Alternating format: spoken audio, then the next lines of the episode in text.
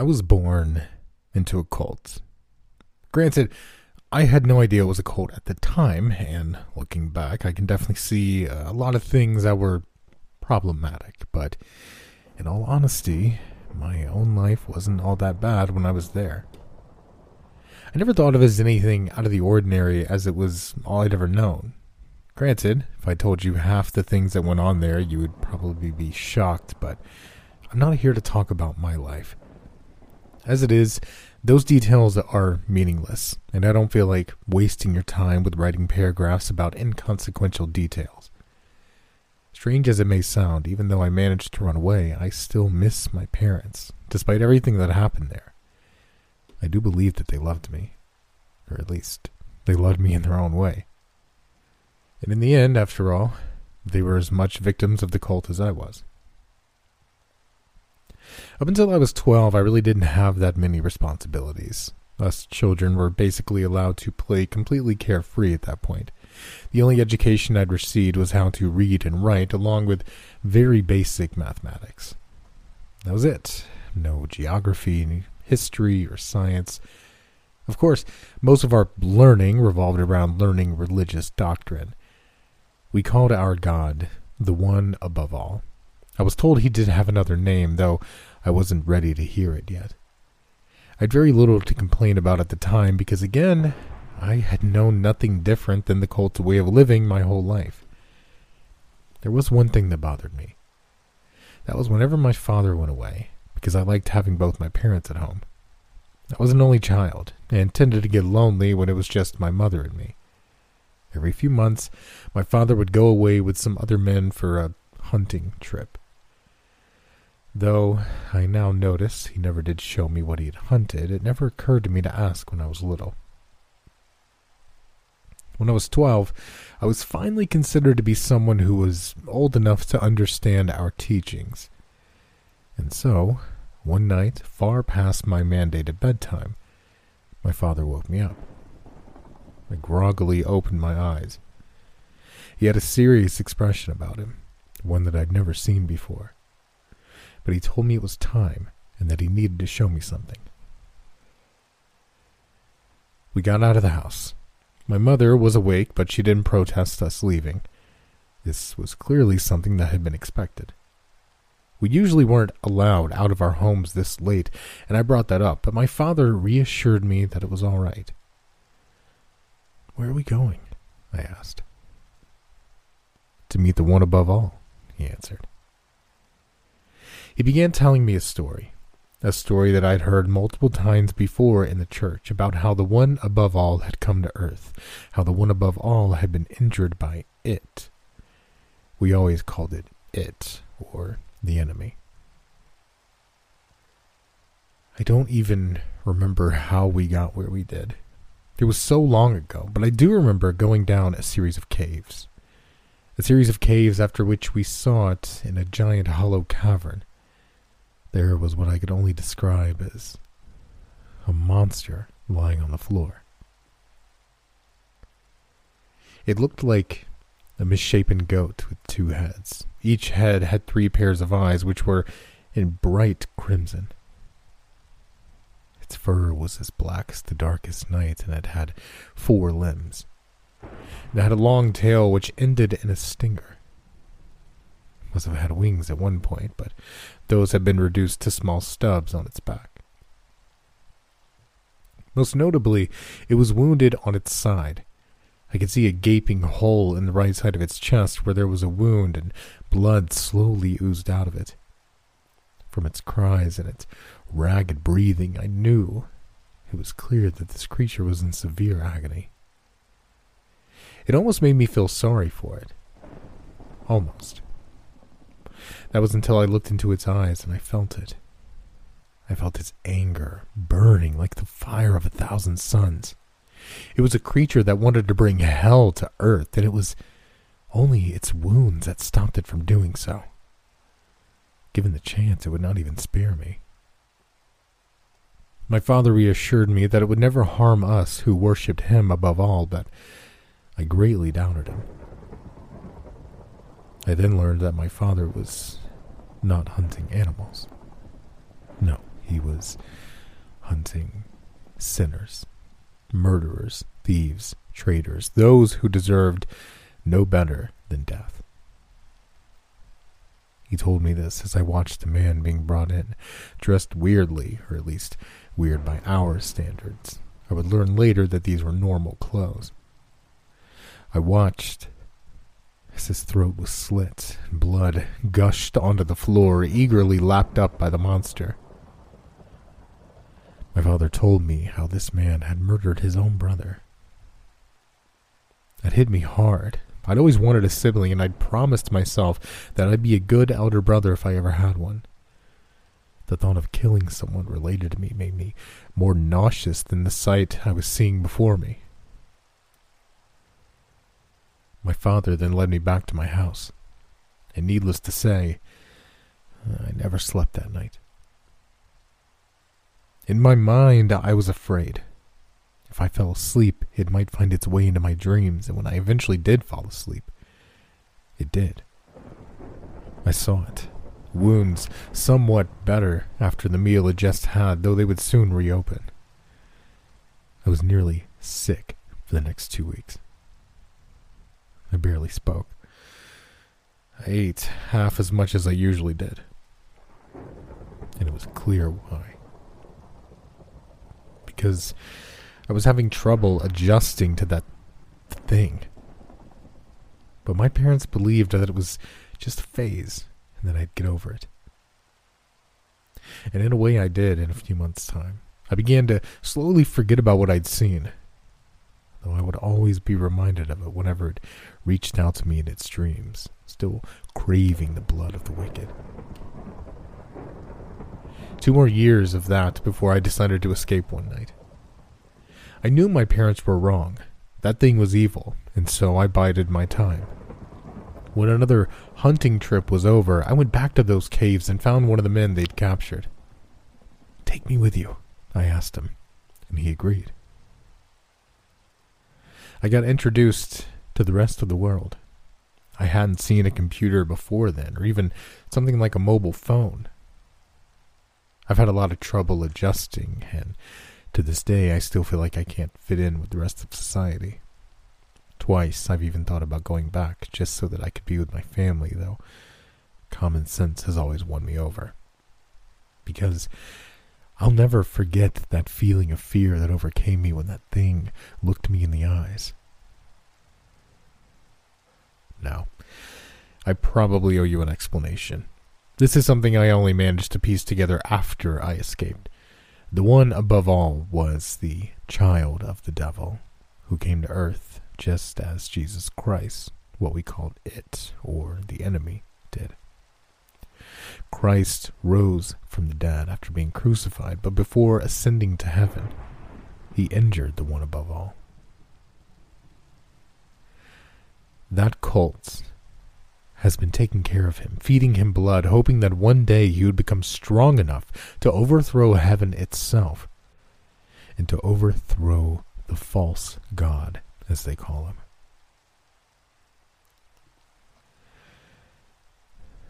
I did end up converting to Christianity, if nothing more than a pragmatic reason, as I figured the enemy of my enemy is my friend. Unfortunately, the dreams had never stopped. And whenever I dreamed of that thing, it looked at me as if it could see me through the dream, as if, despite the hundreds of miles between us, he knew where I was. And unfortunately, I have bad news. It looks like it's finally been getting stronger. The wound has stopped oozing blood since last year. Now, when I see it in my dreams, it finally has the strength to stand on its own. Its wings have begun to repair themselves, and I can feel it glaring at me, and it knows that I betrayed it. And I've no doubt that, when it eventually comes for all of us, I'll be the first one. Every time I see it in my sleep, I wake up completely drenched in sweat, paralyzed, overcome with fear. No prayers will ever help me. I figured perhaps there was someone else out there. Perhaps there was someone else who'd left that cult and had found a way to deal with these dreams. And for that reason, I wanted some help. And I guess, of course, there is a second reason why I'm telling you this story. To let you know that he's getting stronger. And he's coming.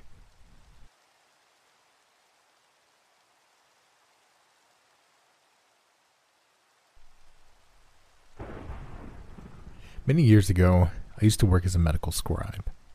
If you've ever seen an old TV show or movie where a doctor speaking into a cassette tape, well, basically that would happen was doctors would speak their notes on cassette tapes. They would leave them and I would write them out in a way that was actually legible and didn't look like a bunch of crayon scribbles in their notes. Granted, nowadays they have voice to speech software for that, so I'd be out of a job if I hadn't already retired before technology could take over. Of course, medical scribes still do exist, but their work is vastly different from what mine was. I was cleaning out my closet one day looking for. God, I can't even remember what it was now with all that's been going on, but I found a cassette tape nestled away in the corner. It surprised me because I didn't have a habit of collecting them or anything, and I sure didn't keep any with me when I retired, given they'd belonged to the hospital. I examined the cassette and had a strange word written on the side. It was a word, though, that I found very hard to pronounce. But I mouthed it to myself, trying to figure out what it could mean. I even tried Googling it on my phone and found no response, with the search engine assuming that I'd made a typo. It sounded vaguely German to me, though. Perhaps Russian. After some contemplation, I decided to go to my old tape recorder, which still worked, and so I put the cassette in and pressed play. A male voice began speaking out. Patient's name a 24 year old female patient with no significant past medical history presented from home with the chief complaint of auditory and visual hallucinations, which started two weeks ago. The patient is a waitress by profession, and as per her, these symptoms started after she bought a book at a local garage sale.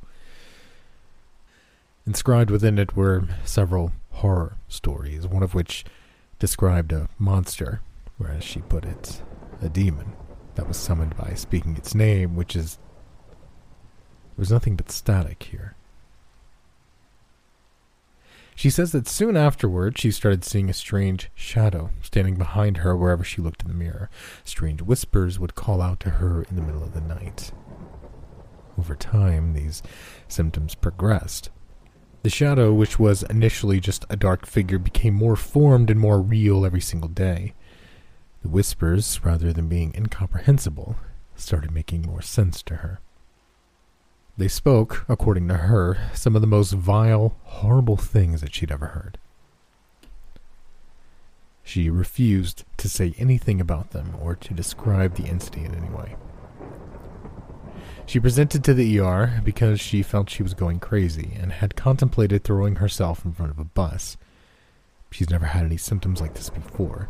There was no family history of psychiatric illness, as per her, and no past surgical history on file. She was agitated in the ER and was given a dose of haloperidol. She's calmed down somewhat, but still claims to be hearing the voices. And she's been placed on one to one suicide watch.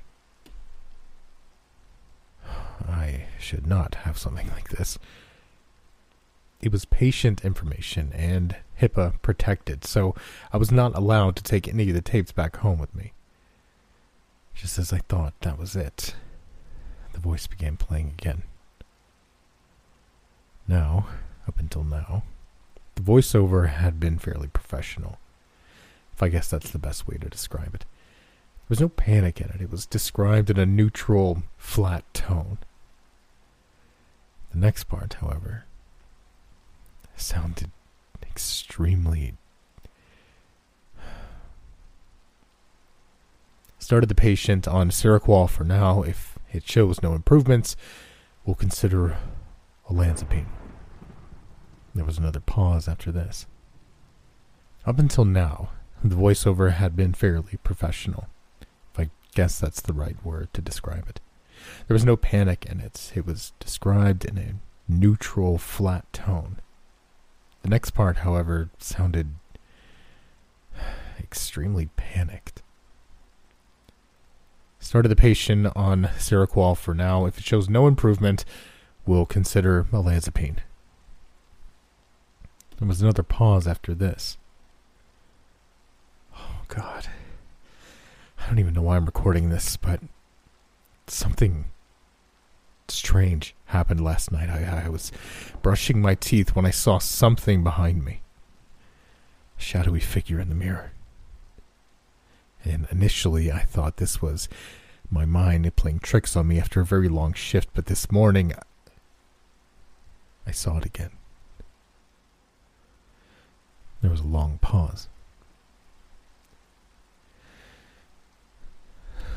It's been four days since I've seen the patient, and I feel like her story has gotten to me somehow. I can't really allow myself to indulge in her delusions. There was another pause before the voice started again, this time sounding far worse. I don't know how to describe it. It it's it's, it's not fake. What this girl was saying, it's it's not fake. I can feel it behind me. The monster it's speaking to me whenever I'm alone. And it turns out she's not completely forthcoming with her symptoms. I feel extremely cold, even with the heater turned on. I also feel an impending sense of doom. Every time I try to close my eyes to get some sleep, I see the visage of the horrible thing with its many faces and countless eyes. I don't even wish to describe it. I've signed off the case and handed it over to a colleague, but I feel like even the short vacation I've asked for may not help me. There's another pause at this point.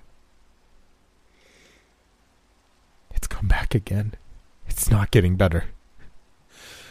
I'm clearly having some kind of shared psychosis with this patient. Maybe it's just out of empathy or something of the sort, but I can't keep going on like this. I'm going to the ER to have myself admitted. The tape ended there, and there was nothing else to it. I took it out and examined it again, wondering where it come from and why I had it after all these years, and lastly, what I should do with it. I didn't even know which hospital it was from. I'd worked for several, so I couldn't exactly return it, but it was confidential information, and I didn't want to land myself in trouble by keeping it. And then again, there was that name. The name on the tape. I had already mouthed it out, so I think you can see where this is going. And for the last three days, I've been. I've been seeing a dark shadow behind me in the mirror and the, and the whispers. I. I thought it was just my tinnitus acting up, but they've gotten louder. And now I can understand them. And I don't want to understand them If there's anyone out there who's ever encountered something like this, I would like some help. Because I'm terrified of what's going to happen couldn't exactly find out what happened to that patient and the doctor, but I cannot imagine that it was good.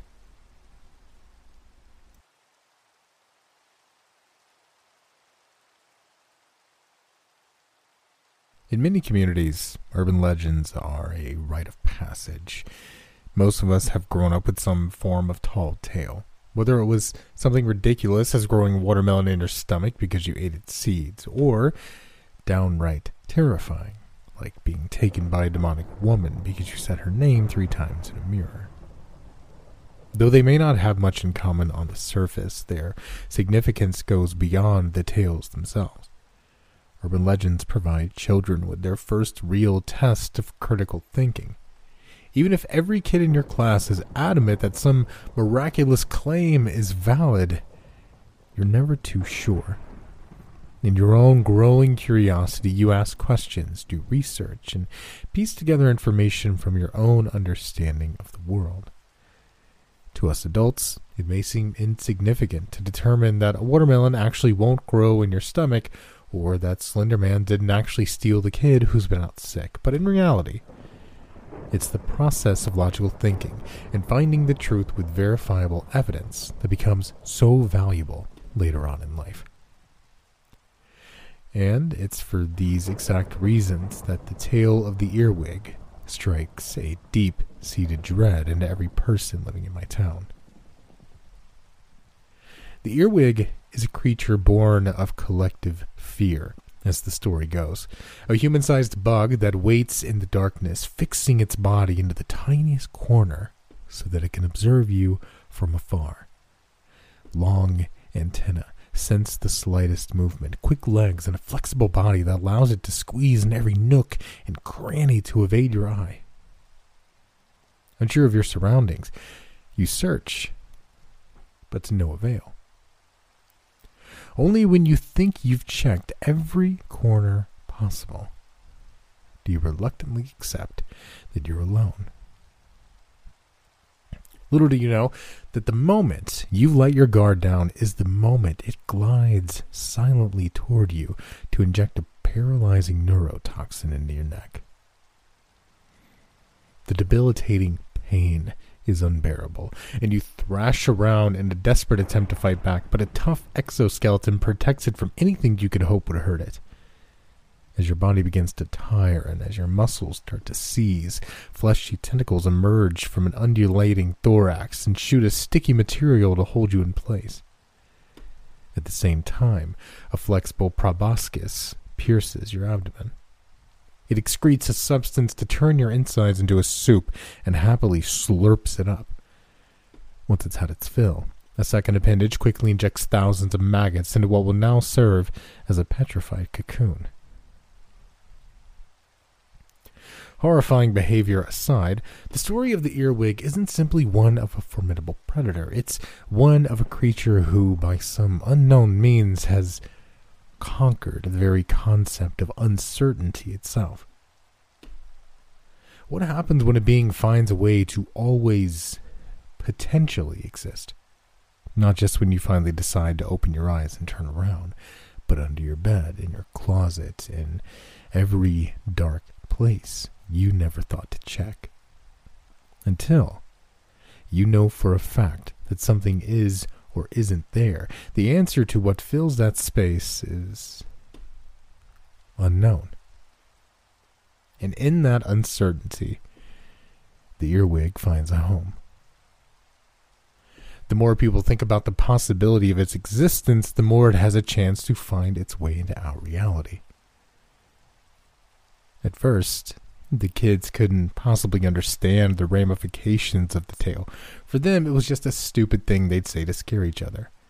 Don't think about the earwig or it'll already be too late, they'd say.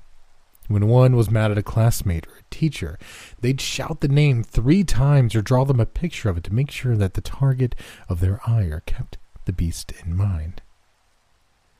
Others would play the long game, finding a victim and making mention of the earwig to them every single day.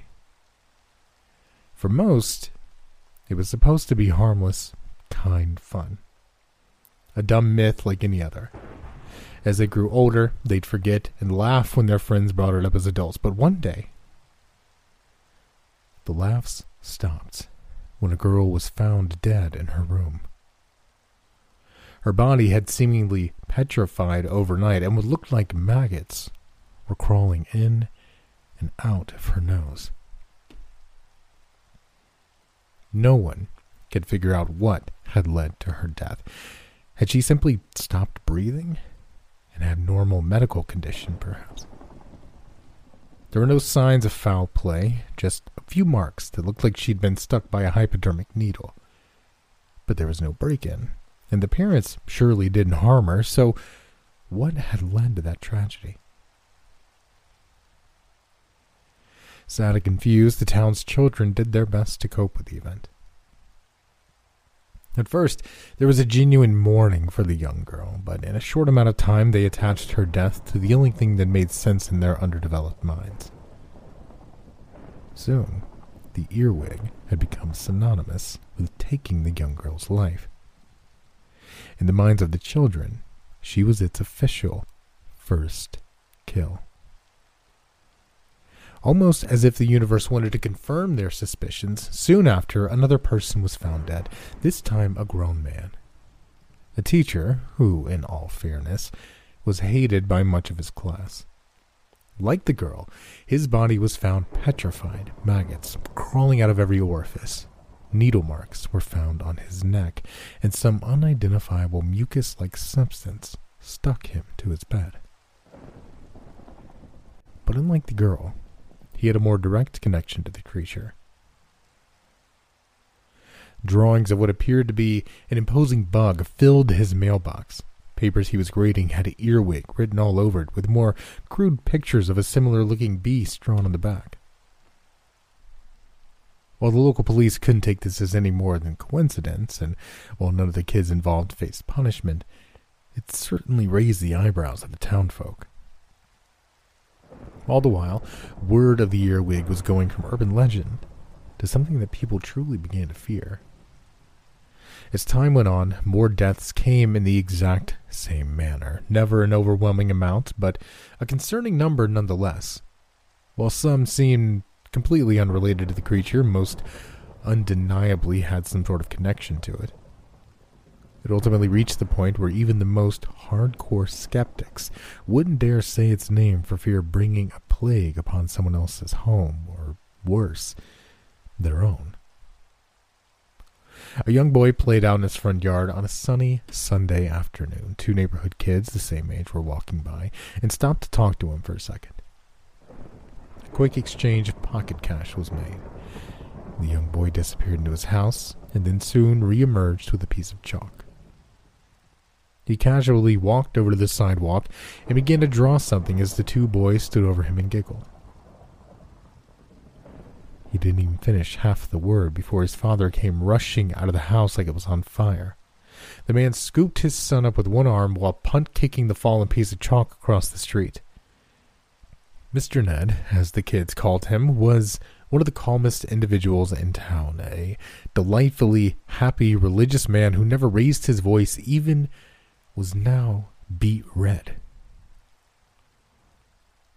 He screamed at the two neighborhood boys to get the hell away from his house before turning his attention to his son and yelled, You'll never fucking do that again. Do you understand me?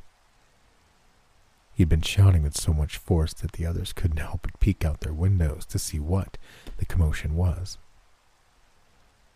One woman even stepped outside to inquire about what was going on. Mr. Ned met her confused gaze with a snarl. With nearly the same level of force he'd spoken to his son with, he screamed at her to go inside before marching back into his home with a vice grip on his son's arm. From that day forward, the young boy wasn't allowed out of his house or anything except school until he was ready to leave for college.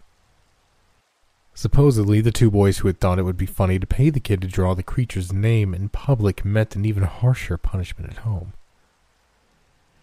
Quickly, word of the earwig wasn't that of legend of the townspeople. They were fact. Just as the sun rose in the sky, so did too the earwig descend into the dark. For them, talk of anything, even resembling the creature, was taboo, and any slip ups were met with zero tolerance and swift retribution. There were even instances of police coming to arrest people they heard were spreading the creature's name. False charges were quickly applied, and people were more than willing to lie in court to shut someone up for good.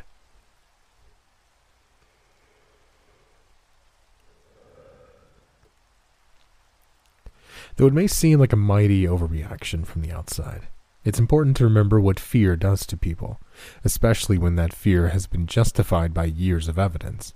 When your life and the lives of your loved ones are put in danger because of mere thoughts, it would seem appropriate that people go to extreme measures to prevent those thoughts from ever forming. And when the earwig was off of the minds of the people, life was good. The hope was that, like all things not acknowledged, the legend would fade into irrelevance and eventually non existence. But scattered whispers and an irrefutable feeling of constantly walking on eggshells kept the thoughts alive. And by extension, the earwig still ate. Every now and again, another death would surface. The townsfolk would play it off as natural causes or a particularly gruesome homicide, but deep down, they knew the truth. As a kid, my friends and I were bolder with the legend. Though we didn't dare speak of the earwig to the degree previous generations had, we played with the concept enough that we put ourselves in real danger of retaliation. Strange as it was, it felt like we were carrying on a tradition. For us, the idea of playing with something so sinister felt fun. In our minds, we were invincible. It felt like we could touch the edge of death, but our youth and hubris would always pull us back on a safe ground. As we got older, the frequency of the story faded until eventually we'd gone years without speaking of it. I was 17 and in my last year of high school when it ultimately came up again. My friends and I were hanging out before school when we were approached by a kid named Dean Menendez. Dean always had a passion for the macabre and would tell anyone who's listening about the creepy things that he found on the internet. Usually he'd be excited to tell people about the various things he'd find, but that day he seemed spooked. His eyes were puffy and red, and his hair was a tangled mess. I saw him walking toward us, and as he got close, I went to say hello, but he approached me first. I need to speak with you. Alone. Dean said, placing his hand on my shoulder a little too tightly. My immediate impulse was to tell him to let go and take a few steps back as I was hit with an odor that no doubt resulted from skipping the shower for the past few days. But, despite my initial reservations, I also got the strong sense that Dean needed help. Whatever led him to this condition was obviously pretty severe, and if he needed to talk to me about something that would help him, and so be it. I checked the time and saw I still had quite a bit before my first period class, so I told my friends I'd catch up with him later and walked off with Dean. As we walked, I tried to ask him what was up, but he insisted that we get away from where other people could hear us because he was scared they'd judge him. At this point, I'm a little concerned about my own safety. Still, I felt comfortable escaping a confrontation by evaluating the difference in our size and playing with the Swiss Army knife I kept in my front pocket for self defense. Once he felt we were far enough from prying ears, he stopped and started to cry. I messed up really bad, man.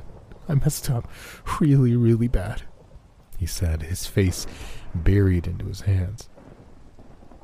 I tried to tell him that whatever it was, he'd be okay and that I was here for him regardless. You don't understand, man, he told me. I went too far. I went way too far. I took a minute before I could get him to calm down. And only when he stopped crying could I get him to actually explain himself. What happened? I asked. There was a pause. Dean looked around a moment before taking a step toward me and wrapping his hands around my shoulders again. I summoned the goddamn earwig, he stated. I was so curious about the legends, if they were true. For the past month, I committed myself to making sure that it was real. I, I had to see it. I needed proof. That's what curious people do, right? They investigate things, see if they can find the craziness in our world, and I fucking found it. But I didn't know it'd be like this. For a moment, I was confused, but then my mind suddenly flashed back to all the childhood stories and made connections between the strange deaths and the weird behavior around the name. But as far as I remember, the earwig always killed its victims, left them nothing but a corpse filled with its children, and yet Dean looked perfectly healthy. I asked him how it was possible. If he had indeed summoned the earwig, then how was he still alive, and why was he talking to me about it? He shrugged. All Dean knew was that it wanted to speak to a few of the people he knew in exchange for his life. Remind them that it was still here. It gave him a list of people, and he'd been struggling with what it would mean to follow its instructions since that day. But ultimately, Dean had to choose life.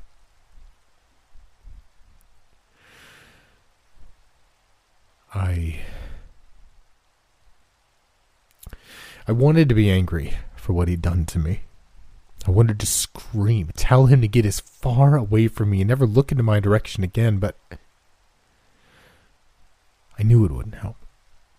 I could see the fear in his eyes, and his physical condition showed a kid who clearly didn't want to be doing what he was doing, but he had no choice.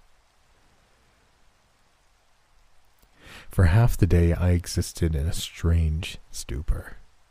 All I could think about was how I'd get myself out. It wasn't until a conversation I had with my friends about how they were stressing about school that I realized I couldn't contribute to the intrusive thoughts. I needed to take my mind elsewhere. It was hell to try. I did everything possible to distract myself over the coming days, but no matter what I did, the intrusive thoughts found their way in drugs, music, conversations, picking up a new interest, laser focusing on my other stressors. Nothing mattered. Even my then girlfriend got annoyed by how much I wanted to hear about what was on her mind instead of speaking my own thoughts. The worst part was that I couldn't reach out to others to explain and call for help without dragging them in. Every day felt like a challenge to keep my mind preoccupied, and I dreaded the moment night hit. Taking sleeping pills early in the evening became routine as I couldn't risk being alone with my thoughts in the dark for any period of time. To my horror, my parents had told me they were going on a surprise honeymoon vacation and would be gone for the weekend. When I explained how much I didn't want them to leave, they were shocked teenage boy gets the house to himself for a whole weekend and he's not stoked? Unfathomable.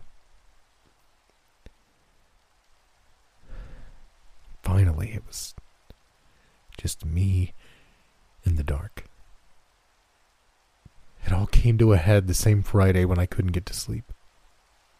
Sleeping pills weren't working like I had hoped, and I was tossing and turning with the same questions replaying in my mind. Why him? Why me? What does it want? The questions swirled in my brain. I couldn't help but visualize the thing perched on my ceiling, watching me as I struggled. Every sound in the dark was magnified. Was it coming from me? Was it something else? Was it real at all? A tingling sensation shot down my spine, and I shot up in a cold sweat, staring into the void before me, waiting for the creature to lunge forward in the dark. Minutes passed as I sat there, paralyzed in fear. The darkness in my room perfectly reflected the uncertainty of my mind. It felt as though I could put my hand out, and the odds of feeling something were equal to the odds of feeling nothing. I couldn't take it. I spring up from my bed and made a mad dash for the light, flicking it on and seeing nothing. Just my room as I left it. I breathed a massive sigh of relief and went to sit on my bed, content to stay up all night until the sun came up. I reached for my phone and the screen read 1 a.m. I'd have to stay up quite a while, but it was worth it. I figured I'd eat some coffee and slowly began to make my way to the kitchen. Walking down the hall, I turned on the light to the living room, and sitting on the wall between it and the kitchen was a massive black buck. My body felt like it was made of stone. I dared not move as its long antenna searched the air, sensing for the slightest vibrations.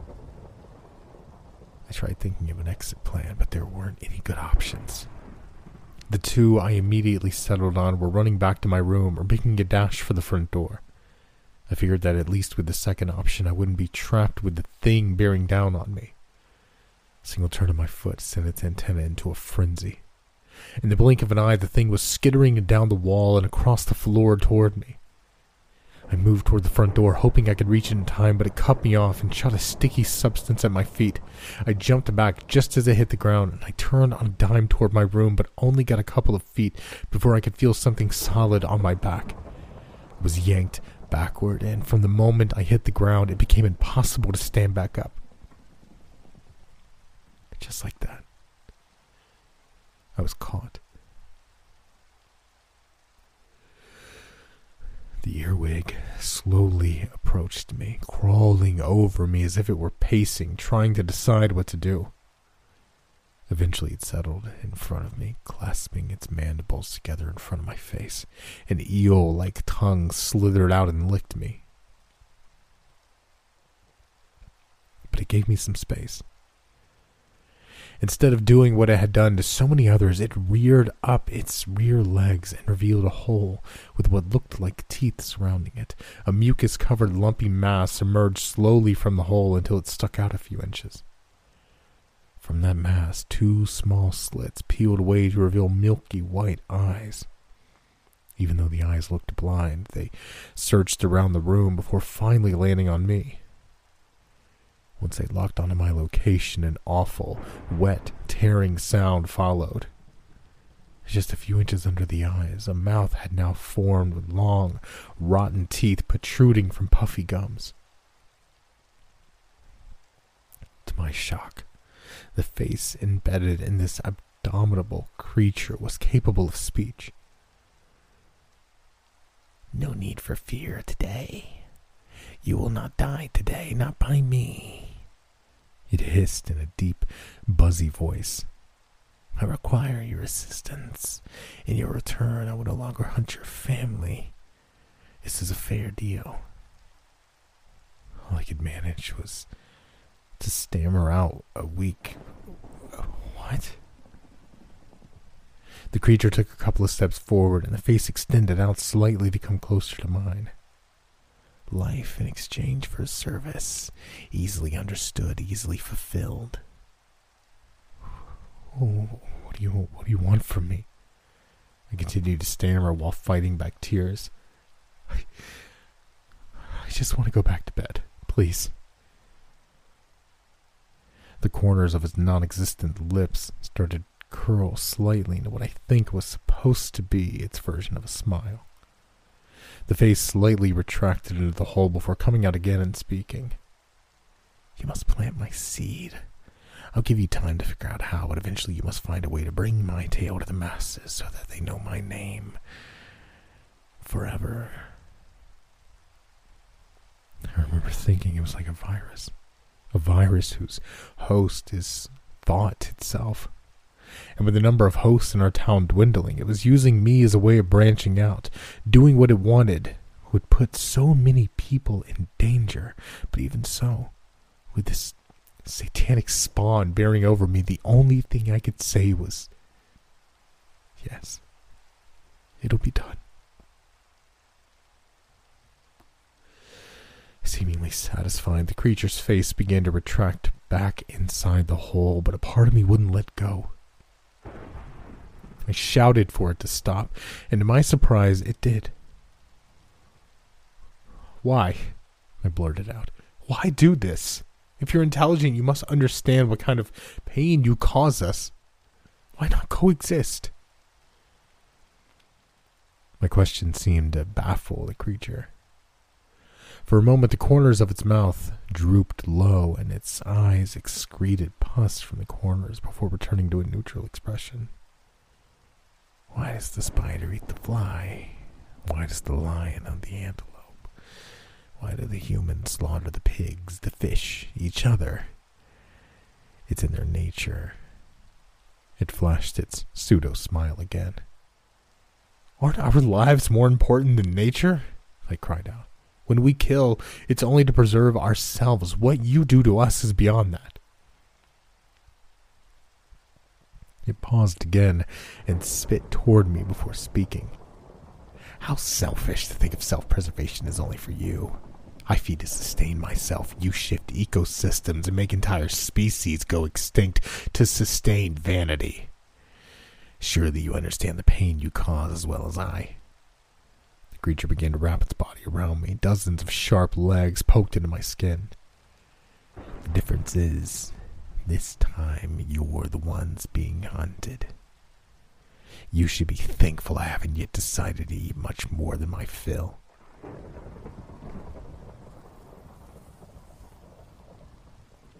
I could feel the tingle of a stinger softly being pressed against my neck. I squeezed my eyes shut, preparing for a painful injection, but as soon as it had come, it was gone. I reluctantly opened my eyes, and luckily I was completely alone when I did. Not only that, but I gained my freedom of movement back. Still, I didn't feel free. And I most certainly didn't feel safe. The only thing I felt comfortable doing at that moment was contemplating. For the first time in a long time, I knew I wouldn't be in danger because of my thoughts, but that fear for myself was replaced with a concern for others. Little did I know that that contemplation would take years, not knowing what the ethical decision was, how long I had to make it, or why I had to be the one to make it, has been hard. Some days I'd be so sure I was about to do the right thing, and others I couldn't be more uncertain. It wasn't until I started writing more seriously that I finally found my answer. I don't consider myself a particularly good writer or storyteller, but at the very least, I think learning how to communicate an idea is a skill you can build over time.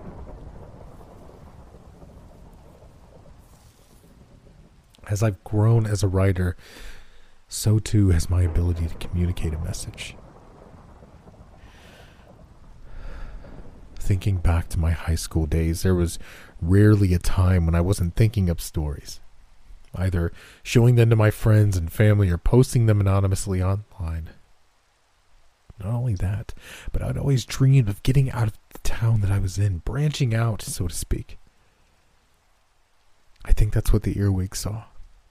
Someone who can communicate an idea to an audience outside of the idea's birth.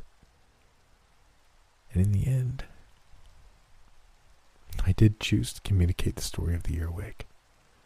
My safety and the safety of those I care about are far too important to risk by not doing it.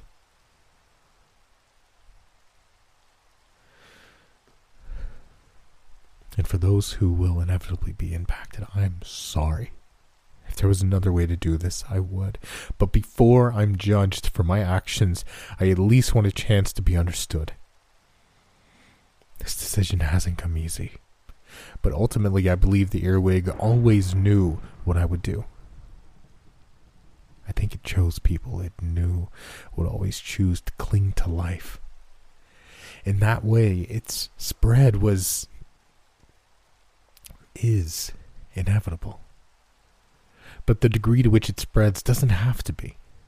In making my choice, I figured I could communicate its message. Why can't I communicate mine as well? Who's to say that I don't warn you now? Who's to say that I don't tell you to do everything you can to ignore the earwig? So I am. Ignore the intrusive thoughts. Find distractions. Find other interests. Find reasons to convince yourselves it's nothing more than a legend. Because if its existence is never a possibility, then neither are the consequences and maybe together we can keep a tall tale just that a tale.